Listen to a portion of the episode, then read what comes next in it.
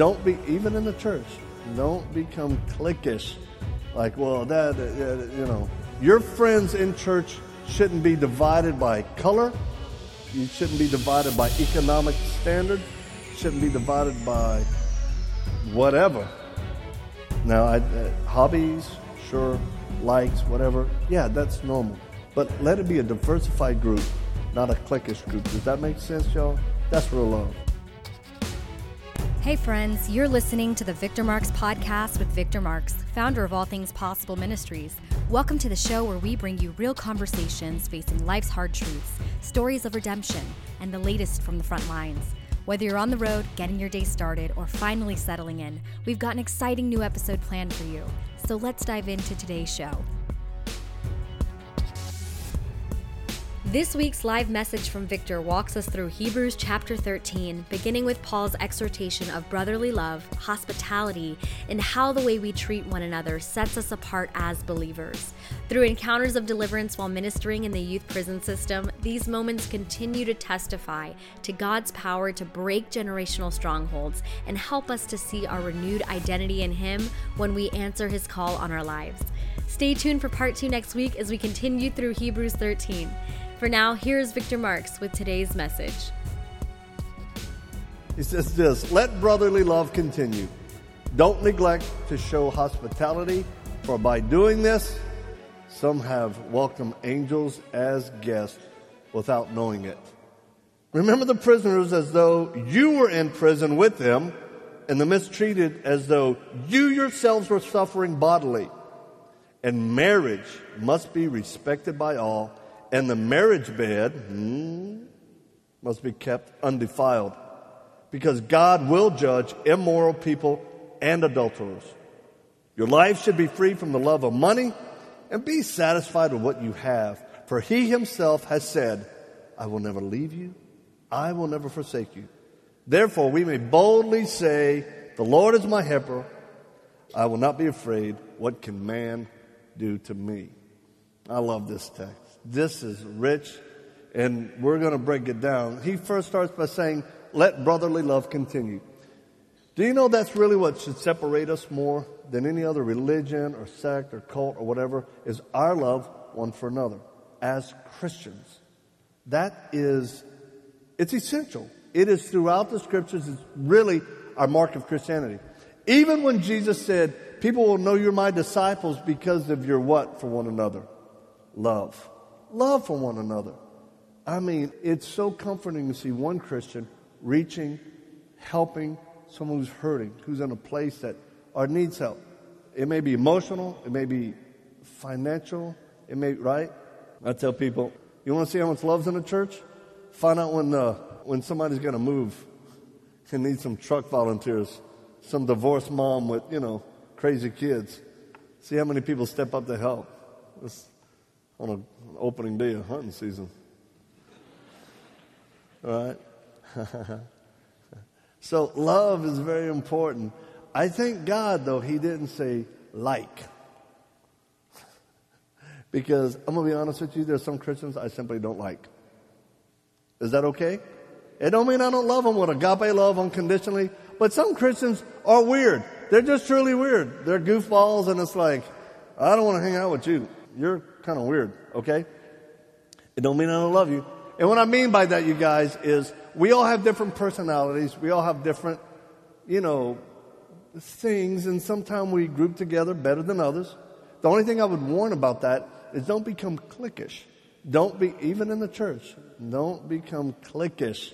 Like, well, that, uh, you know, your friends in church shouldn't be divided by color. You shouldn't be divided by economic standard shouldn't be divided by whatever. Now, I, uh, hobbies, sure, likes, whatever, yeah, that's normal. But let it be a diversified group, not a cliquish group. Does that make sense, y'all? That's real love. That's and and uh, and if sometimes you just don't click with a certain person to want to hang out and be friends all the time, that's okay too. You don't have to, but still exhibit love toward them in the time of need. Does that make sense? All right. So brotherly love. I went to actually the city of brotherly love, Philadelphia. That's what it's called. based on phileo. That's the Greek word for it. I went there when I was a teenager from the South. I was living down in Louisiana at the time. And I'll never forget, I'd never been to a big, big city, and Philadelphia is a big, big city. And I was out shopping. I got kind of lost from some of my friends, and I went into this simple store, and I was like, uh, and I'm kind of shy by nature, believe it or not, I am. I get up and I'll talk a lot, but personally, I'm just kind of, I'm quiet, kind of shy. But, you know, I was in that store and I was like, oh, I need to ask that woman, you know, and so I kept looking at her, but she was helping somebody. And finally, she just turned and looked at me and says, what you looking at? Do I know you? I was like, no, no, you, you don't. Uh, I said, I, I'm sorry, I got separated from my friends and I don't, I'm trying to find out how to get a place. She said, You're not from around here, are you? I said, No. Uh, I said, Why are you so mad? Can I ask you that question? She goes, Oh, I'm not mad. It's just, she goes, Here in this city, if you act weak, man, people will take advantage of you. So you just got to be hard. I was like, well, Why don't you move to the country? This is. And she laughed. I was being serious. I was just like, I just go. Wow, there's nicer people out there. But I thought, city of brotherly love, man, everybody walking around like this. What you looking at? Man, I was a sixth grade girl. Sorry. Wow. Brotherly love, it'll be a mark of our Christianity. Show hospitality. He says, for by doing this, some have welcomed angels or entertained angels without knowing it. What do you think this actually means?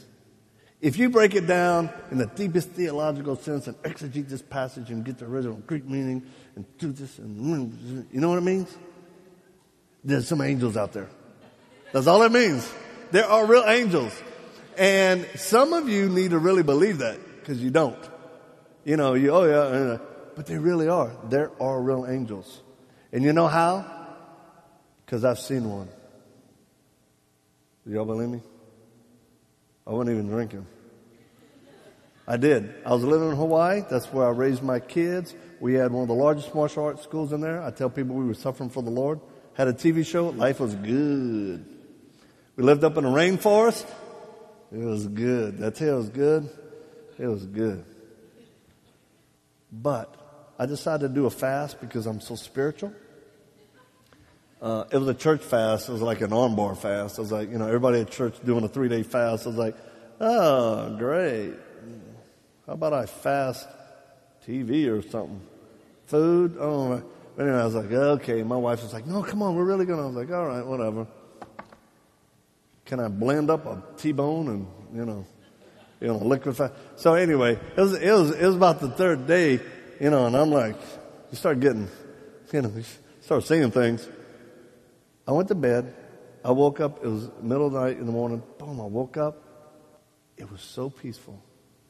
And I looked over in our windows. There was an angel that was hovering above my window. And I couldn't see his facial features or whatever, but it was an angel. In the sense I got, he was protecting, he was guarding our home. And I thought, I saw him. I went, oh. It was almost like, hey. Then I went back to sleep. It was the most amazing, comfortable feeling. Well, I woke up the next day and didn't even think about it, forgot. And about the middle of the day, I was there and I went, I, I still my wife. I said, hey, I saw an angel last night. I forgot, but I saw an angel. He was and my wife's like, wow, that's really cool. And it was. It was very cool. Why did the Lord show me that? I don't know. So I just tell y'all, but it was real. Ain't nobody can change my mind about it. And, uh, you know, another reason why I believe in angels, because I've seen other angels too. I've seen them manifest through people. And that would be one of them. uh, actually, seriously. It's, uh, if I had to roll the dice, that would be a demonic manifestation, you guys. And I'm not joking. I, I see it when I travel. Unfortunately, let's pray right now. Father, in the name of Jesus, we pray you'd bind the wicked one in that young girl's life. Or we plead the blood of Jesus over her mind. God, we pray you would have your will and your way. God, we thank you. Your power is greater than any demonic force. Lord, give her peace right now. Let her know how much you love her. In Jesus' name we pray. Amen. So, what I was about to say is, I've seen other angels too, and they're demonic or fallen angels. And the first time that really was absolutely intense, and sometimes it is, is when I was in a juvenile prison for girls. And I was doing a Bible study for these girls of the maximum security facility. And while I'm there, one of the girls starts having erratic behavior, different from everybody else, kind of like Sesame Street. One of these things is not like the other. One of these things is not quite the same. Sorry, I think like that.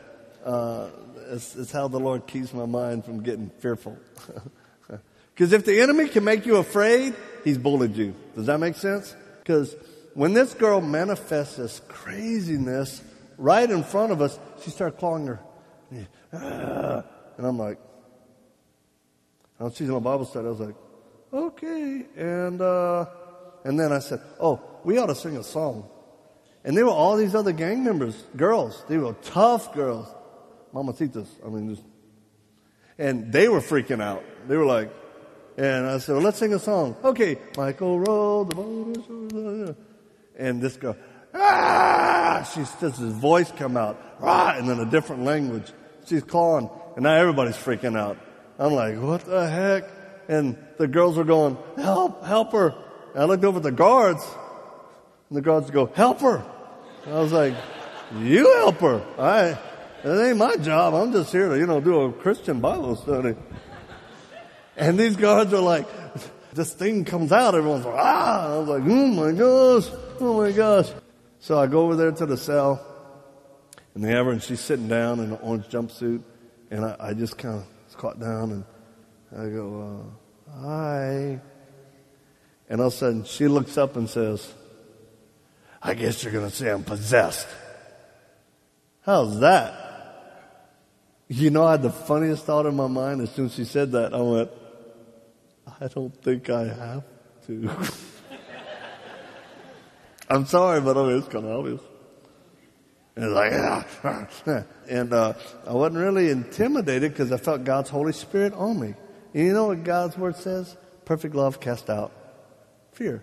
And when you know that God loves you and He's with you and He'll never leave you nor forsake you, you engage in any type of warfare and you're good to go. Well, this girl, I felt bad for her because you could tell she's being tormented and all this type of stuff. And I'm like, hey, I'm thinking, okay, I guess I got to do a, try to exorcise this thing, whatever. And uh, nobody taught me. I'm like, well, what did Jesus do? Okay, he had the thing and the people were there and, the legions. He got pigs. He, I need some swine. and, and I'm thinking, man, we're in the middle of Texas at a youth prison. I was like, y'all got any? Do you have a farm? I need a pig. Bring a little oinky in here, because so, I guess I was thinking. I really, that's I'm thinking. Gotta get out and get in the pig, get in there like that. And, uh, no pig, so I'm thinking, do y'all have like bacon or sausage in the kitchen? I'll go for anything pork right about now. I am not lying. Uh, put a demon in a sausage and flush it down the commode. I'm sorry, this is the way I think. For those of you who know my background, you understand this is normal. So, then everything I said, okay, well, the Lord gives us authorities. I said, I said, look, in the name of Jesus, I command you to tell me who you are. And then his voice came out and said, I am Satan. Now you see how you get right now? I can see your eyes. Some of your eyes are going, the thought that came in my mind, I was like, Satan? Satan, that's the big one. I thought maybe it's a little insecure demon, right? Just a little a demon of insecurity. He's got a big megaphone. This is Satan. You move it. This is Satan. I don't, I don't care who you are. And I said, hey, it doesn't matter who you are. You have to come under the authority and the power of Jesus Christ right now. And it kind of settled down and I said, I want to talk to the girl. I want to talk to the girl. And then her eyes kind of rolled back and she kind of came conscious and, And believe me, it was demonic because that thing said things about me, made threats against me, actually said, You disgust me, and I will destroy my family, my marriage, and my ministry because of what you do. What do I do? I'm going to the juvenile prisons messing with his next future army of all these kids who are full of hate and hurt and bitterness and rebellion, oftentimes because of horrible backgrounds they come through, and he wants to use them as a vehicle for his next war. He's a bully. He picks on. You understand? And I was like, wow. And then when this little girl came to, I said, hey, hey, sweetie, look at me. I said, I know you got power. I know it's from darkness and all that, but I said, I got one question for you. Do you have peace?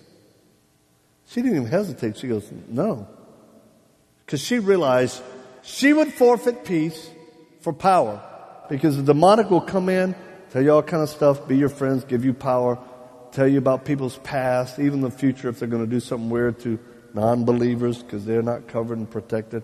I said, well, I said, look, I said, I want to know who you are. I don't care about the demonic and all that. I said, who are you? And she looked at me and she was like, I mean, she was shocked. She's like, you, you want to know about me? I said, yeah. Tell me about you. Where are you from? Tell me about your life. She goes, well, no one's ever asked about me. No one really cared. Because they were just looking at her behavior, her negative stuff, not who she really was. Because guess what? Even little girls who turn into vile, wicked, crazy, I don't care if they're killers, hookers, drug smugglers. They had dreams as a little girl. Most of them played with Barbie dolls. Most of them still as little kids wanted a prince to rescue them, to be married, to have a knight in shining armor, care about them. But then life happens. I looked at her, I said, Tell me about you. She said, My dad was a Satanist. And when I was born, he dedicated me to Satan. She said, I was drug around from hotels to houses. He was in the drug scene. She was raped over 30 times. She stopped counting at 30. She was pregnant at 12. Had her first baby at 13. When her baby was born, she put him in a circle with candles and dedicated him to Lucifer. Now, this girl could be lying, but it was all true. Because we investigated. I found this girl's mom. I found that little boy named Devin. It's all true. Some people live lives that you can't even imagine that your heart breaks if you knew the truth of what they've suffered. That's why you can never judge negatively aberrant behavior. You know if the enemy's got a hold of them. You can't judge people's heart if they're hooked on meth, if they're being promiscuous, if they're hating and violent. That's just a behavior. What does the Bible say? God looks at the heart. And just like I was in one of your juvenile facilities yesterday for girls, I love the, I just love girls. I love, I got three daughters. I love girls. Girls are crazy. You know, I told them girls yesterday at the Iowa State School for Girls Training School, which is a maximum security facility. I said, hey, girls, look at me. Where y'all are right now, where you are right now with your prison clothes and the teenagers, I said, it's not who you are. It's just where you are. And that's who you want to be. If you want to be here, just continue the cycle. But I looked at him and said, Every one of you can break the cycle. Every one of you can break the cycle with the power of God. And I told them how beautiful they were. Every one of you are beautiful. And man, they started tearing up. I says, you know why? And one girl looked at me and she said, said, I hardly knew my dad. But what I remember him, he told me I was ugly and worthless. And I was just, and I said, and she said, he had other kids from another wife, and those girls are pretty, but I'm not pretty. I said, yes, you are. Look at me. I'm sitting here by God to tell you the truth. You're beautiful. You're beautiful. She goes, how will I ever know? And I said, put lipstick all over your face and curl your. No, I didn't say that. I said, ask God to help you See yourself like He sees you. And when you see yourself like God sees you, you're going to see how beautiful you are. Not by what people's labeled you, not what your own mind has told you. And, and you know, I told them, I told them about a church I was in just two, three weeks ago in Southern California, a place called Rancho Santa Fe. It's one of the most affluent places in California. As a matter of fact, uh, I, I, I, typically don't stay with people when I travel because hotels are my second home, right? I'm comfortable. I know a hotel. Boom, bing, bing. Yeah, I'm, I'm home, right? But someone, uh, my colleague Mike said, "Hey, hey, there's someone that wants to let you stay at their house." I go, "Mike, I don't stay at houses, man." He goes, "Oh, they have a guest house." I said, "Oh, well, righty then, fancy schmancy." so we drove to their house and their guest house, and honest to goodness, when we got to their these huge gates for this neighborhood, uh, it was weird because up on the hill there was a huge hotel. I was like, why is there a hotel in the neighborhood? And we kept following the guy to his house. And he turned up to this hotel. One big circular drive with a fountain. Another, does. he goes, this is his house. 17,000 square feet on the roof. I was like, we in tall cotton right now, buddy. The guy gets out of his car, he looks at me, I went, this'll do. Man, unbelievable. And I told those girls, I said, look, I spoke at this church, some of the wealthiest, most beautiful people in the world. I said, and I looked at the ladies and said, hey ladies, some of you know exactly what I'm about to say. No matter what you've done, no matter what you have, no matter who you've been with, you look in the mirror and you know you will never be pretty enough. And when I said that, some women started crying. Mascara started going because they realized that. Because look, these women are like housewives of whatever, a TV show. So it don't matter if you have money, if you have all the plastic surgery. It don't. You need to be able to look at yourself through God's eyes and say, God, how do you see me? Thanks for joining us for today's episode. We'd love to stay connected with you and invite you to the conversation beyond this podcast. You can check out more of the work we're doing around the world at victormarx.com, Facebook, Instagram, and Twitter, all linked in the show notes. Be sure to drop us a comment in the review section if today's show has impacted you in any way or if there's anything you'd like to hear more of. We're always encouraged to hear from you. Thanks for spending your time with us. Until next time.